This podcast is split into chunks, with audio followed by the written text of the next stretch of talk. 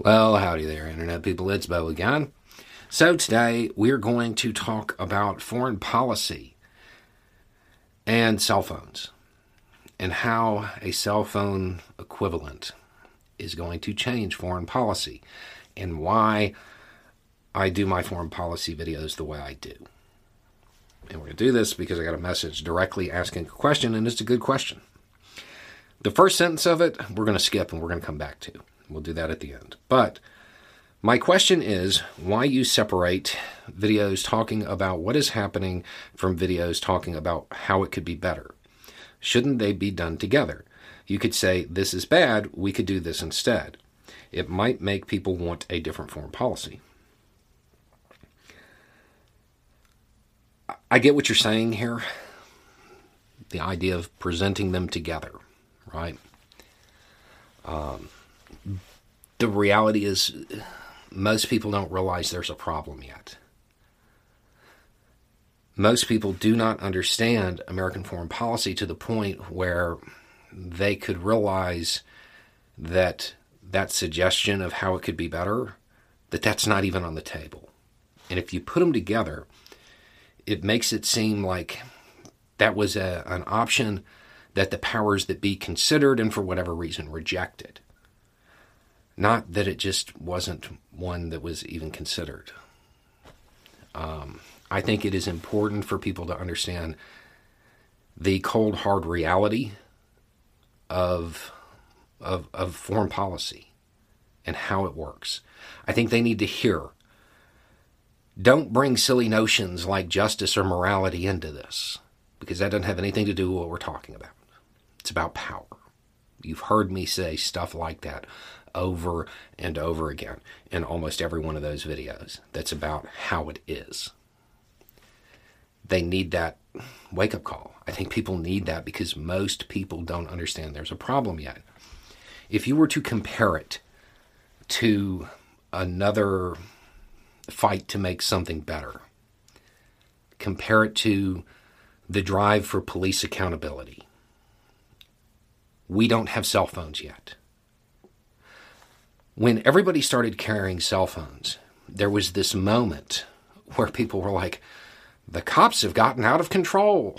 No, they've been like that. They just weren't on tape, they just weren't filmed. If you go back 10 years before then and you watch or listen to stuff produced by black creators, whether it be music or movies, they're telling you this is what's happening. But that evidence isn't there. They need to hear it and then they'll see it. Because we are getting the foreign policy equivalent of cell phones right now in Ukraine. When you think about American foreign policy and you think about the American view of armed foreign policy, war, it shifted in Vietnam, right? Because the footage was broadcast into the living rooms it was no longer approved stuff given to news outlets by DOD. It was journalists there broadcasting that footage. It seemed more real. It seemed more real because you got to see the 19 year old kid from two towns over get loaded onto a Huey. It, it made it more tangible.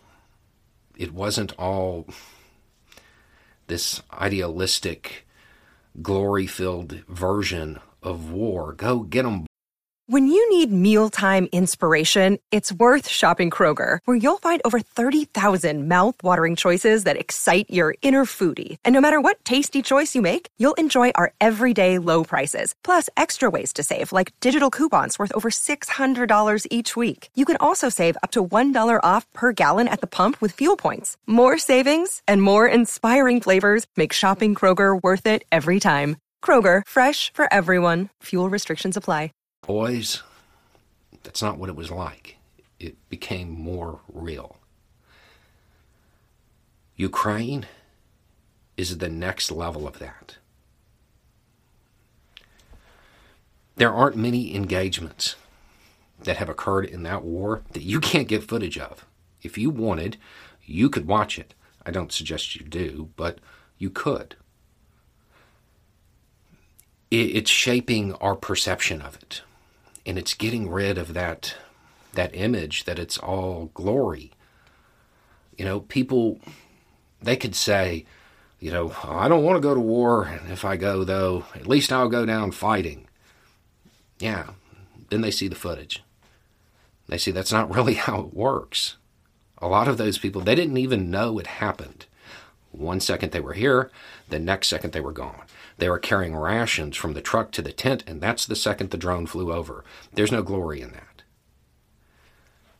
And that being available is altering our views. And it might make people more receptive to the idea of a foreign policy that is less competitive and more cooperative, which is where we're going to have to go. I mean, we're going to have to go there anyway because of the major events that are on the horizon, climate change, stuff like that. There's no way to do that in a nationalist framework. It's going to have to become more cooperative. We don't have a choice as a species. And understand when I say our foreign policy, I'm talking about humanity, not just the U.S. Yeah, the U.S. is bad. there, there's ample evidence of that. But this is true of pretty much any country that engages in, in moves on the international stage. Any major player does the same stuff. Um, so I think having them divided so it doesn't appear as though the options for cooperation were on the table and just discounted. Uh, I think having them divided is, is, more effective. I think it points out that this is how we view it, period, full stop. We don't even consider this other stuff. Uh, so that's why I do it that way. Um, now, to the first sentence in this You're always right about international and foreign policy stuff. No, I am not. Don't do that. Don't do that. No, I'm not. More accurate than most. Sure, I'll take that. But I would point out the reason I'm more accurate than most is because I don't put as much faith as you put in me in that sentence in anybody. Don't do that. Don't get to the point where you think I'm always right. Because that's the point I'm definitely going to be wrong. If you ever need a reminder of how wrong I can be, go back and watch that first video about the pandemic. That that should be, give you a clear sign. I am not always right. Human, flawed, make mistakes. Um, so just bear that in mind. But we're getting our cell phones. Those people who want a different foreign policy we're getting that tool. People are seeing it in real time, real footage, uncensored. It's probably going to change the perception of war being glorious and foreign policy being something that has to be competitive. Anyway, it's just a thought. Y'all have a good day.